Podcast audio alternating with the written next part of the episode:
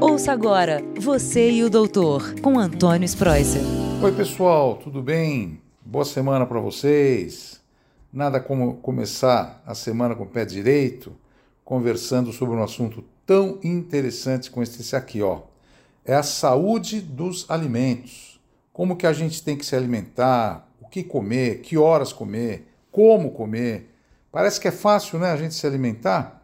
Isso tudo porque eu queria dar o meu abraço pessoal em todos e todas nutricionistas para comemorar o Dia do Nutricionista, que a gente comemora também no mês de agosto. Então, agosto é um mês festivo, né? Quanta coisa a gente já está falando nesse mês aqui.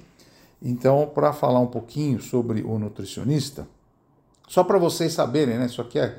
O podcast serve para isso, cultura geral, para a gente ouvir as novidades. Uh, agora, em agosto, a gente comemora o Dia Nutricionista, por quê? Porque nesse mês aqui é que foi fundada a Associação Brasileira de Nutricionistas no Rio de Janeiro. E foi em 1949. E qual foi a intenção para fazer essa associação? Era melhorar e desenvolver estudos sobre a qualidade da alimentação e de todo o campo da nutrição aqui no Brasil que era. Né, ninguém pensava muito nisso.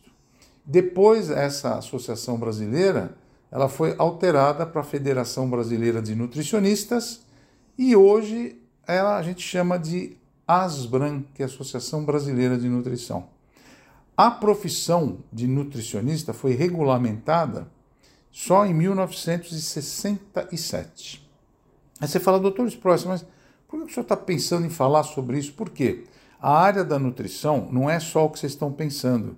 Você vai lá no nutricionista e ela vai te dar, ou ele vai te dar um cardápio de saúde. Claro que é importantíssimo isso. Você não sabe. As pessoas não sabem o que comer no café da manhã.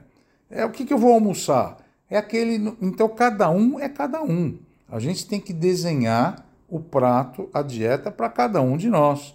Tem pessoas que têm intolerância, tem pessoas que têm alergia, tem pessoas que não podem comer certos alimentos e outros comem muito. Então a obesidade hoje é um problema crônico, um problema social, é um problema alimentar. Então quem ajuda isto não é o médico, o médico participa. Mas como eu sempre falo, nós temos que ser ah, profissionais multidisciplinares, cada um na sua área. Então eu indico sempre um nutricionista ou uma nutricionista para me ajudar aqui no consultório. Mas voltando, não é só dieta.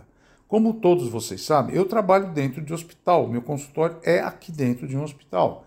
E os meus pacientes internados, que eu cuido deles, muitas vezes eu chamo a nutricionista daqui do hospital que eu trabalho para nós discutirmos que tipo de dieta.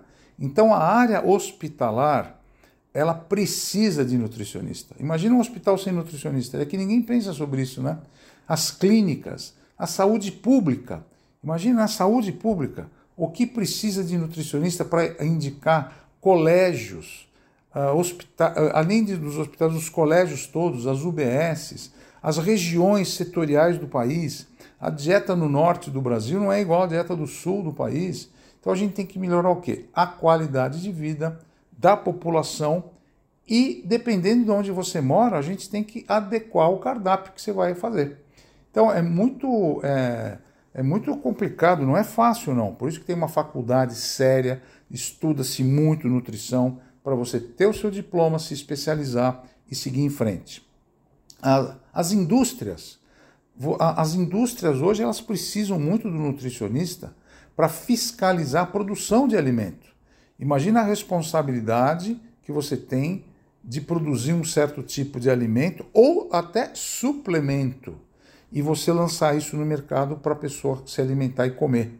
Acompanhar também a dieta de atletas, acompanhar a dieta das crianças.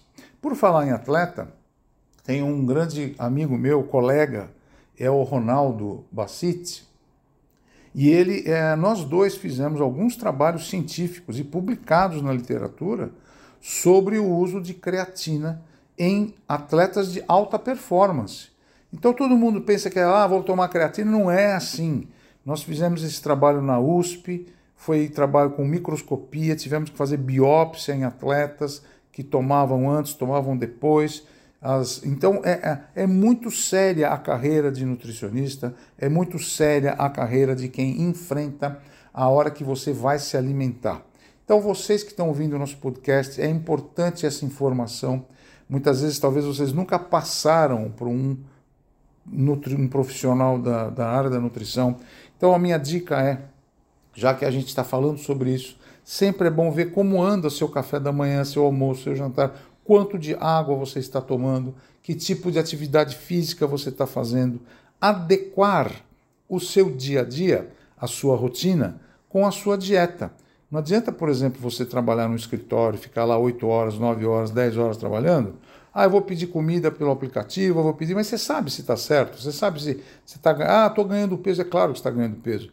Está fazendo uma dieta sem, sem uma, uma, uma normatização. E a gente sabe que atualmente as políticas uh, sociais que envolvem o nosso dia a dia são muito importantes e elas estão aí para a gente usar, principalmente em programa de alimentação pública, né? Que a gente pode ajudar tanto as crianças, as pessoas que estão em escolas.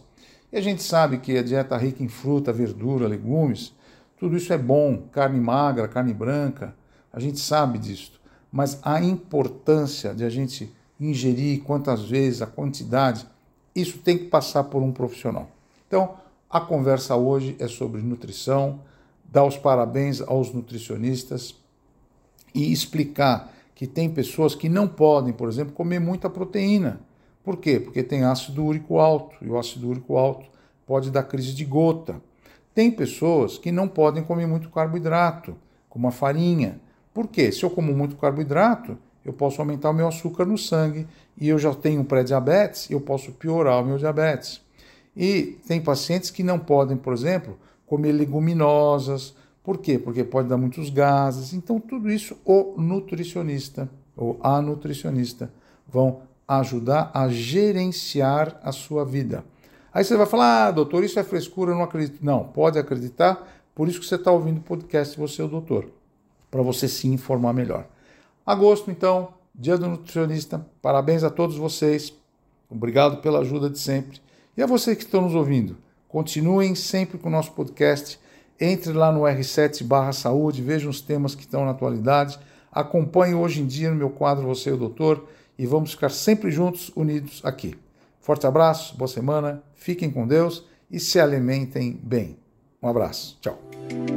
Você e o Doutor, com Antônio Spreuser.